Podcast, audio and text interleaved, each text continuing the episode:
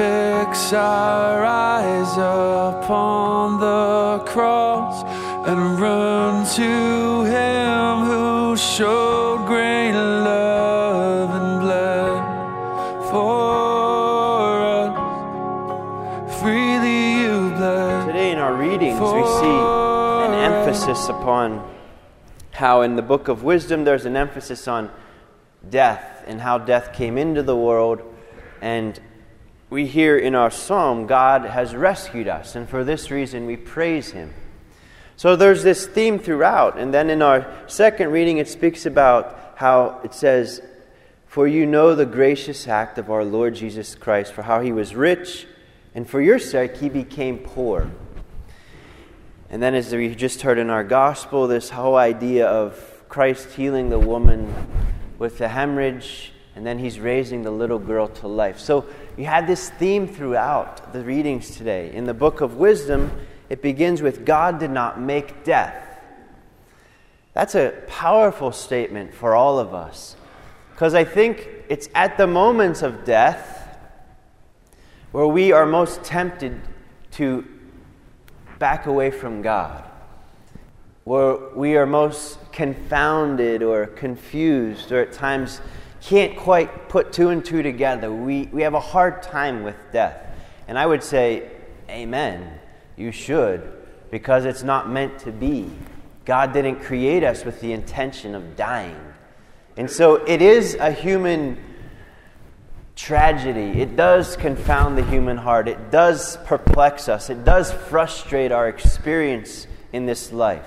We weren't created as creatures to live, bond to each other in love, and then to be ripped apart by the tragedy of death. This is not a part of human experience, at least as God's originally intended it to be. The human experience was meant to be an experience of giving and receiving love and building a human family and living forever that way in what we would call paradise, which is the Garden of Eden, where God and humanity were one. But it says here, it says, by the envy of the devil, death entered the world, and those who belong to his company experience it. By the envy of the devil, death entered the world. What does that mean? Well, misery loves company, right? When you see someone else happy and you're miserable, there's a temptation to not join into their happiness, but want to pull them into your misery. Well, Satan, the accuser, looks at Adam and Eve in the garden, and he sees the freedom they have, the joy they have, the life they have. And he can't stand it, because he gave it up. He chose to reject it, because he wanted to serve himself rather than our Lord. And so, by the envy of the devil, meaning the devil was envious of Adam and Eve, and he attacked them. This is a spiritual warfare dimension. The Satan attacked Adam and Eve, and he wanted to bring them into his company to experience death, to live in death, to live in separation, to live in misery. And so what does he do? He attacks them. And how is his tactic? His tactic is divide and conquer. And so in our lives, when we are experiencing death, and when I say death, I'm speaking in general of everything under that category. Death of a relationship. Death of my physical health, where I start to get ill of some sort. Physically, mentally, emotionally, ill. That's an experience of death. Death to my day, when I'm going through my day and I have peace, starts off well, then I lose my peace. That's a death. Any form of loss of life could be under the category of death. So where you're experiencing death is where the enemy's going to attack you. Be very aware, discern, think, be clear in your approach, be sober-minded as believers. Where you find yourself experiencing the attack of the enemy will always be a place where there's been some loss in your life, or you feel some loss. And what is the tactic of the enemy? What he's going to do with you and I is he's going to say, well, if God was real, you wouldn't be experiencing this. If God was real, why would He not cure your loved one? Why are they dead now? Why is your spouse gone? You know, see, it starts to experience confusion. We start to tailspin, if you will, into the ground. If we don't wake up, we start to fall.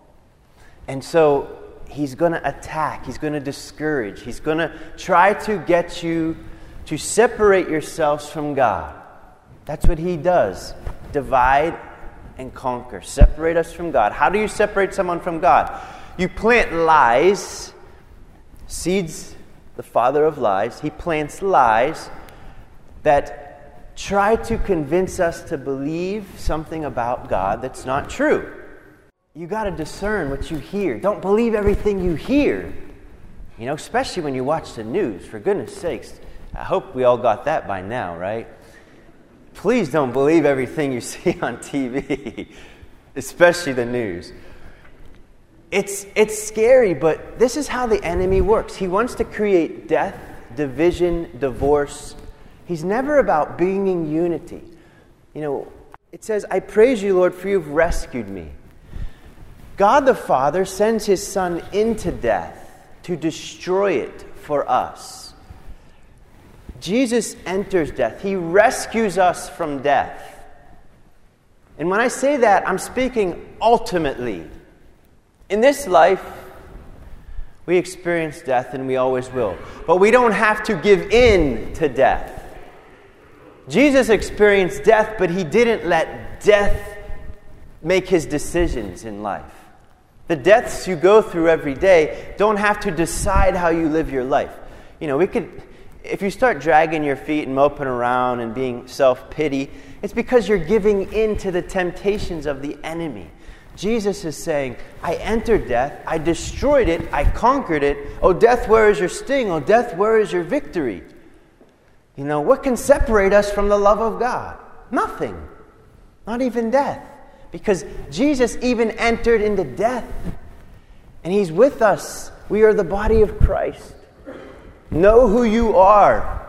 You are the body of Christ. When I hold up the Eucharist and say the body of Christ to you, you're saying amen. Meaning, I believe.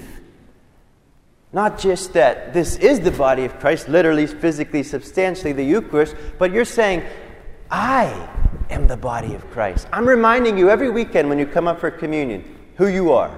The body of Christ. I'm telling you who you are. The body of Christ. You say, amen. I believe it. If you believe it, then when you experience the tragedies of loss in your life, in your relationships, in your health, you're not going to tailspin to the ground. You're going to simply say, I'm now on the cross with my Savior. I'm now living the passion. And the Father is going to deliver me. This is what it means to be baptized. It means to be able to enter death as He entered death, because He's the forerunner. He's the one who leads the bulldozers the path, if you will. And we, in Jesus, through Jesus, with Jesus, enter death, and we come up out of death into new life, heaven. And so this woman in the gospel that's hemorrhaging, is a symbol, an image of the church. The feminine, the bride. The church is hemorrhaging.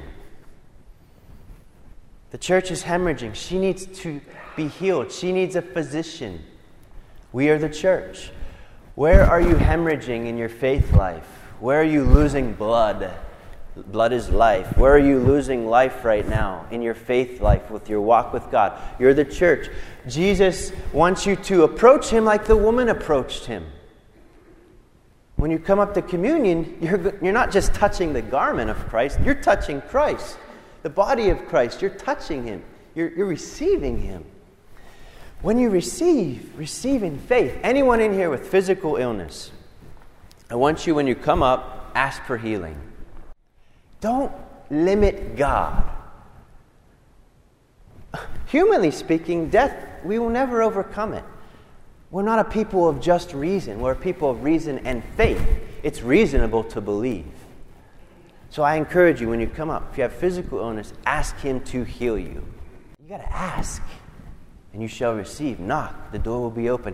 If you have emotional illnesses, psychologically or spiritually, which we could all raise our hands, you come up the aisle, ask Him to heal you. You're going to touch God. You're touching God. Ask Him to heal you. Just ask in faith, like the woman. And you might be surprised that your loss of life dries up. I guarantee this, He's going to heal you in some way. He might not heal you physically, but He might give you a peace that you don't understand. He'll give you some sort of healing. God's always going to heal. It's just how He wants to heal and the way He wants to heal and the kind of healing that He thinks is best for you.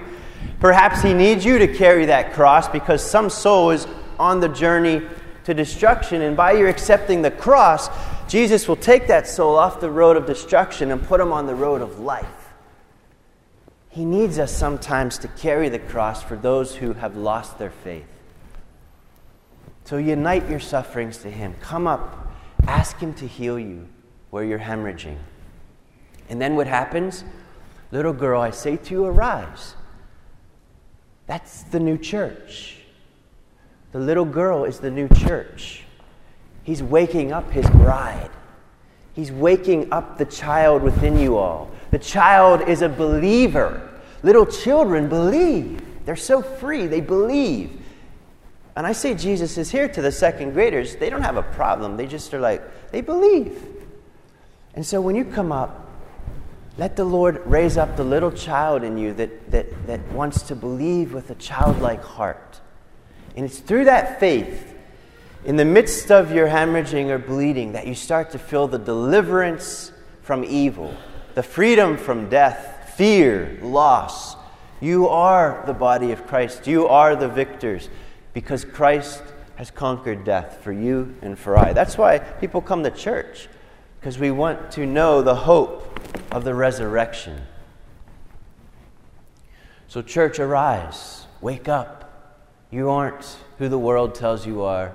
You are children of the living God. You are the bride of Christ. You are alive in Christ. Christ is risen from the dead, trampling over death by death. Come awake, come awake, come and rise up from the grave. Christ is risen from the dead, we are one with Him again. Come awake, come awake, come and rise up from the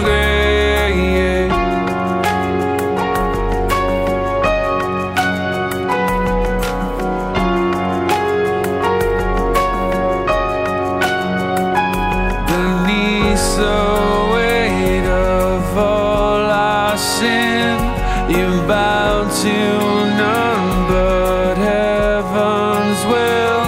No scheme of hell, no scoffer's crown, no burden gray can hold you down. In strength you reign forever, let your church proclaim. Christ is risen from the dead, trampling over death by death. Come awake, come awake, come and rise up from the grave. Christ is risen from the dead, we are one with Him again. Come awake, come and rise up from the grave. Oh, death, where is your sting?